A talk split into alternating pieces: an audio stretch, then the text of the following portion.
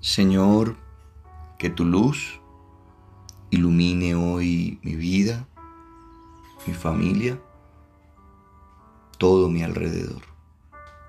Tú eres la luz del mundo, quien camina contigo, no camina en tiniebla. Marcos capítulo 2 Entró de nuevo en Cafarnaún y al poco tiempo corrió la voz de que estaba en casa. Se agolparon tantos que ni siquiera ante la puerta había ya sitio, mientras él les anunciaba la palabra. Entonces vinieron a traerle a un paralítico, llevado entre cuatro. Al no poder presentárselo a causa de la multitud, abrieron el techo encima de donde él estaba y a través de la abertura practicada, descolgaron la camilla donde yacía el paralítico. Viendo Jesús la fe que tenían, dijo al paralítico, Hijo, tus pecados te son perdonados. Estaban allí sentados algunos escribas que pensaban para sus adentros, ¿por qué éste habla así? Está blasfemando. ¿Quién puede perdonar pecados sino Dios solo? Pero al instante, conociendo Jesús en su espíritu lo que ellos estaban pensando en su interior, les dijo, ¿por qué pensáis así en vuestro interior?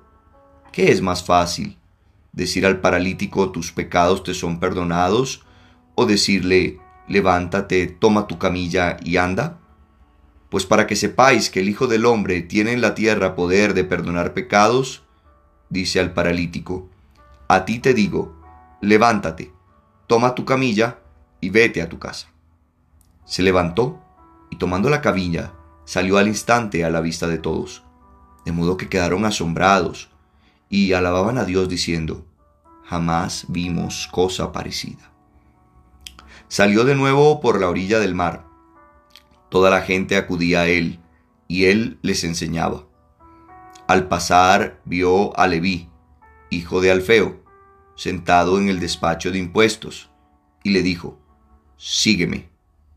Él se levantó y le siguió. En cierta ocasión estaba él a la mesa en casa de Leví. Muchos publicanos y pecadores se sentaron a la mesa con Jesús, y sus discípulos, pues, eran muchos los que le seguían. Al ver los escribas de los fariseos que comía con los pecadores y publicanos, dijeron a los discípulos, ¿es que come con los publicanos y pecadores? Al oír esto Jesús le dijo, no necesitan médico los que están fuertes, sino los que están mal. No he venido a llamar a justos, sino a pecadores. Como los discípulos de Juan y los fariseos solían ayunar, vinieron a preguntarle, ¿por qué tus discípulos no ayunan? Siendo así que los discípulos de Juan y los de los fariseos practican el ayuno? Jesús respondió, ¿pueden acaso ayunar los invitados a la boda mientras el novio está con ellos? Mientras tengan consigo al novio no pueden ayunar. Días vendrán en que les será arrebatado el novio, entonces ayunarán.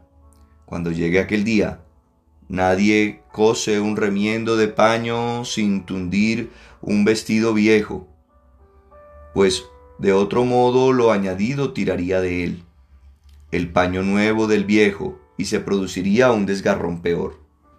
Nadie echa tampoco vino nuevo en pellejos viejos. De otro modo el vino reventaría los pellejos, y se echarían a perder tanto el vino como los pellejos. Hay que echar el vino nuevo en pellejos nuevos. Un sábado en que Jesús cruzaba por los sembrados, sus discípulos empezaron a abrir camino arrancando espigas. Los fariseos le dijeron, Mira, ¿por qué hacen en sábado lo que no es lícito? Él les respondió, ¿nunca habéis leído lo que hizo David cuando tuvo necesidad? Cuando él y los que lo acompañaban sintieron hambre, cómo entró en la casa de Dios en tiempos del sumo sacerdote Abiatar y comió los panes de la presencia que sólo a los sacerdotes es lícito comer y cómo les dio también a los que estaban con él, y añadió, el sábado ha sido instituido para el hombre, y no el hombre para el sábado, de suerte que el Hijo del Hombre también es Señor del sábado. Palabra de Dios, Te alabamos, Señor.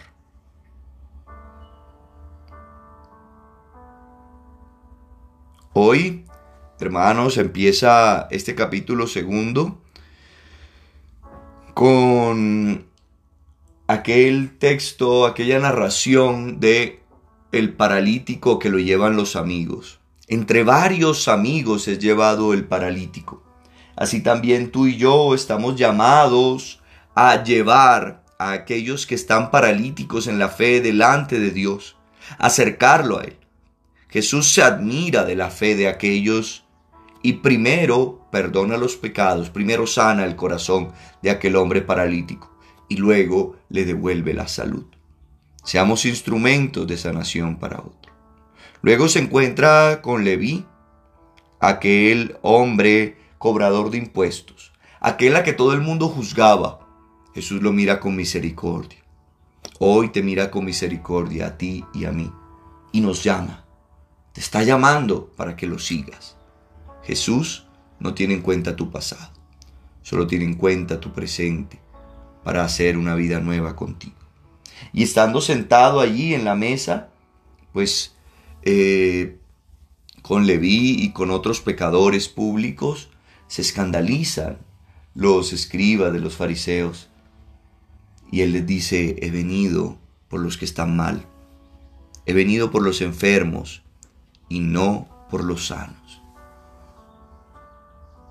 Qué bueno esa actitud de Jesús saber que Él no discrimina, sino que siempre tiene misericordia con nosotros y nos sigue llamando hacia Él. Luego, hablando sobre el ayuno, ellos dicen, bueno, mientras esté yo, después yo no estaré, el esposo. Y dice, para vino nuevo, odres nuevos o pellejos nuevos. Él quiere darnos el vino nuevo del Espíritu Santo y quiere que seamos hombres y mujeres nuevos para que podamos entonces recibir ese vino nuevo y vivir entonces en su alegría y en su gozo. Luego está hablando de las espigas que arrancaron. No se podía en sábado tantas leyes que marcaban la vida de los judíos, que condicionaban. Y él les dice, Muchachos, el sábado fue hecho para el hombre y no el hombre para el sábado. Por eso, hoy tenemos que poner a Jesús de primero. El Hijo del Hombre también es Señor del sábado. Que Jesús sea el Señor de nuestra vida, sea el primero y nos guíe no sean nuestras estructuras humanas, nuestros pensamientos, nuestros paradigmas, muchas veces mundanizados, los que determinen nuestras acciones, nuestro camino, sino que sea Jesús, el Señor de nuestra vida, el Señor de la historia, quien nos guíe. Amén. Gracias. Bendiciones para ti.